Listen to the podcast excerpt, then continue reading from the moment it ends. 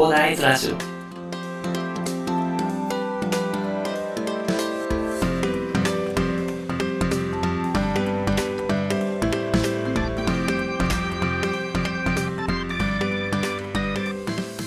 はい、おはようございます。こんにちは。こんばんは。コーダです。この番組ではですね、一級建築士、ブロガー、ポッドキャスター、セールスデザイナーの私がですね、日々の活動を通してサラリーマンの方が楽しく生きるために役立つ情報をお話しさせていただいております。いつも聞いていただきありがとうございます。さて、本日は12月8日火曜日ということでね、はい。えー、そういえば昨日で12月の1週が終わったんですね。はい。ちょっとね、そうだと思ってさっき気づいたんですけど、いやー、早いですね。もう今年も本当に3週間ちょっとぐらいになっちゃってきてね。えー、まあ、今年はちょっとそうですね。ちょこちょこコツコツやってきたので、まあ、そうですね。あとは、読書とか、引き続きコツコツやってね、あの、走り抜けていこうかなというところでございますね。はい。さて、本日はですね、まあそんな感じの冬ということでね、記事を見てたんですよ。ニュースの記事を見てたんですけど、で、なんか暖炉型ヒーターがなんか取り上げられてまして、ああ、そうか、みんな使ったことないのかというふうに思ってですね、私の家にですね、暖炉型ヒーターがあるというところでね、もし気になっている方がいればね、参考になればいいなと思ったのでね、まあ、結構便利なのでね、お話しさせていただこうかなというふうに思いました。そのなんか、ルーミーさんからですね、暖炉型ヒーター実際どうなのって思ってたけど、ちゃんとあったかいし、炎の揺らめきに癒されるよっていう記事があったんですよね。まあ、その記事を見てね、なんか私も、まあほとんど同じ感想を思えたっていうか、まあ、ちょこ、ちょこっと違うところがあったのでね、私の体験も踏まえながらね、お話しさせていただきたいなというふうに思ったんですけど、まあ皆さんもね、その暖炉型ヒーター気になるけど、まあちゃんと温まるのかと。あと実用的なのかっていう風に不安に感じている方も多いんじゃないでしょうかね。ちなみに私は買うときは本当にそう思ってました。はい。これ温まんのと。何これみたいな感じで思ってたんですけど、まあ、結論から言えば、まあ、局所で、あの、温まるということになりますね。そのまあ床に座ってる時に、その温風で温まるっていうのなんかちっちゃいあのヒーターとか持ってる方が、あの、いればですね、まあ、それをイメージしていただければすごくわかりやすいかなと思うんですけど、暖炉型ヒーターの、あの、下の部分にですね、あの、温風が出るヒーター部分があって、まあ、その上はどっちかっていうと、その炎の揺らめきを、あの、表すというか、なんか、そのインテリア的な要素が強いんですよね。あの、別に上はあったかいわけじゃなくてですね、あの、炎の揺らめきを映す、あの、スクリーンみたいなのがあるような感じですね。まあ、意外とね、そのスクリーンの前になんか、木みたいな、炭みたいなやつがあって、まあ、本当にそれっぽく見えるんですけど、まあ、ただね、あの、温風が出るのは、その、暖炉型ヒーターの下部の部っていうことなので、まあ、そんなにまあ、部屋全体を温めるっていうものではないんですね。その自分に温風を当てて、温まるというところな感じで、まあそういう形で使うことで、まあ十分に自分が温まるよというところになりますね。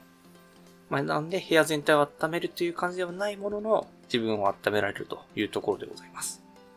で、まあ暖炉型ということでね、やっぱりこれは魅力的なところが、やっぱり炎が揺らめいているような見た目ですよね。これ非常にいいんですよ。やっぱりインテリアとしてはですね、結構いいですね。まあ、やっぱり置いとくだけでね、絵になるので、ちょっとね、周りとの組み合わせっていうのも大事になってくるかなと思うんですけど、まあ、結構ね、いい感じの雰囲気醸し出してくれます。まあ、問題点を挙げるとしたらですね、結構電圧がですね、1200W ということでね、電気を食うんですよね、結構。なので、ドライヤーとかとね、一緒に使うとですね、まあ、すぐにブレーカーが落ちちゃうというところが難点ですね。まあ、あの、ドライヤーも 1200W ということでね、まあ、結構一緒なのでね、まあ、ドライヤーが2つ動いてるみたいな感じですよね。まあ、なんで結構高めなのですぐにブレーカーが落ちちゃうっていう難点もありますね。ただ、これ逆に言えばワット数が高いので、結構部屋が温まるまでの間にね、すぐに暖かい空気を運んでくれるっていうのは、あの、めちゃくちゃありがたいですね。なので、すごい寒くて、なんとかしたい時の朝とか、すごい大活躍ですね。まあ、それつければすぐに暖かい空気が流れてくるので、まあ、あの、暖房と一緒にね、使っていただけるとすごいいいんじゃないかなというところは思いますね。私はそんな感じで使ってる感じです。ちょっと今暖房が、暖房がエアコンがちょっとめちゃくちゃ汚いのでちょっと動かせないんですけど、まあ今日はなのであの、暖炉型ヒーターとこたつでね、ちょっと今、寒さをしのいでるというところなんですけど、まなのでね、その朝のね、寒い時に部屋が温まるまでの時間とかね、やっぱり出かけるまでの時間とかでね、使ってるという感じで、まあそういう風な使い方をするとね、すごい、あの、すごくいい感じですし、まあなんかね、インテリアとして置いてくだ、置いておくっていうこともね、すごいいいんじゃないかなと思います。置いておくだけでね、インテリアとしてもいい空間を演出してくれて、まあ、すぐに温めてくれる暖炉型ヒーターで、まあ、今年の冬はですね、まあ、体と一緒に、まあ、視覚的にもね、温まってみてはいかがでしょうかね。まあ、すごい結構やっぱり炎が揺らめいてる感じは癒されるので、結構おすすめかなというふうに思います。概要欄にリンク貼っておきますので、あの、今年の冬にね、長く使うためにも、ぜひご利用いただければと思います。まあ、せっかく買うならね、まあ、季節が終わる前にね、たくさん使う方がいいですので、ね、やっぱりね、せっかく買ったんだったら、頑張って、頑張ってというかね、めっちゃ使いたいですもんね。はい。早くあることでね、インテリアとしてもいいんでね、結構いい感じですよ。結構クリスマスまでに揃えておくと、まあ、クリスマスもいい雰囲気になって、私はね、あの、すごい嬉しかったですね、今日ね。はい。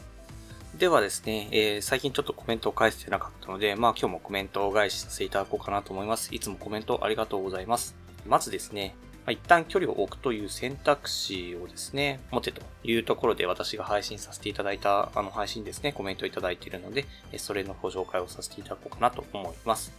えまずですね、足つぼ市の毎日健康ラジオさんということでね、えー、ゆうりさんですね。はい。いつもありがとうございます。本当にね、ありがとうございます。毎回コメントしてくれるなの、めちゃくちゃすごいな、本当にゆうりさん。はい。大切なことですね、ということでね。はい、ありがとうございます。そうなんですよね。やっぱり一旦距離をっていう選択肢持っておかないとね、辛くなっちゃうので、ね、持って私もね、頑張っていきたいというところでございますね。はい。ありがとうございます。で、次に、元スナックママの恋愛講座、かやさんですね。えー、辛くなったら一旦離れること大事ですね。人と比べると本当にしんどいですよね。本当にあるあるですということで、本当にありがとうございます。かやさんもね、めちゃくちゃすごい、ね。本当に、いつ、いつ聞いてくれてんだろう。すごいな。まあ、それでですね、はい。本当ね、比べすぎると辛いですもんね。まあ、無理せずコツコツ私たち頑張っていきたいというところでございますね。はい。ありがとうございます。で、次にですね、あの、無印良品で、あの、なんだっけな、あの、家の実寸大のあのー、なんかモデルルームみたいな、モデル、モデルハウスかな？まあ、ちょっとそこであの、無印良品の有明店ですね、そこであの、実寸大のものが見れると。まあ、新築とね、リノベーションどっちも見れるというところでね、商品が見れるということでお勧めさせていただいたんですけど、まあ、それでね、えー、足つぼしの毎日健康ラジオさんですね、ゆうりさんまたもらってます。はい、ありがとうございます。無印ファンなので行ってみたいですとことでね、はい、ありがとうございます。無印ファンだったらですね、やっぱ見逃せないですね。はい、これ私もね、ちょっとね、有明の近く行ったらね、行ってみようかなと思ってるんですけど、有明結構遠いんだよな。ちょっとね、私、配信してる部側なのでね、まあ近いうちに行っていきたいというところでございますが、はい。まあ、行ったらね、また感想とかお話しさせていただこうかなと思います。で、えー、最後にですね、住宅ローン減税特例措置ということでね、昨日配信させていただいたんですけど、えー、またゆりさんからいただいてます。ありがとうございます。勉強になりますということで、そうですね、え、住宅ローン減税措置ですね。えー、結構ね、使える制度なので、ぜひ皆さんも使っていただきたいというところでございますね。やっぱりね、せっかくもらえる方がね、もらっといた方がいいですよね。やっぱりね。はい。えー、賢く使ってね、えー、お得に買い物していっていただければと思います。はい。では、今日はね、感じで終わりにしたいと思いますが、最後にお知らせだけさせてください。この番組ではですね、皆さんが困っている悩みとか話を知りないを随時募集しております。コメントや Twitter の DM などでどしどし送ってください。Twitter とかのリンクは概要欄に貼っておきます。それでは今回はこんな感じで終わりにしたいと思います。このような形でね、皆さんの身だけで役立つ情報をゲットできるように、死に物具で情報をゲットして毎日配信していきますので、ぜひフォロー、コメントのほどよろしくお願いいたします。では、最後までお付き合いいただきありがとうございました。本日も良い一日をお過ごしください。それでは。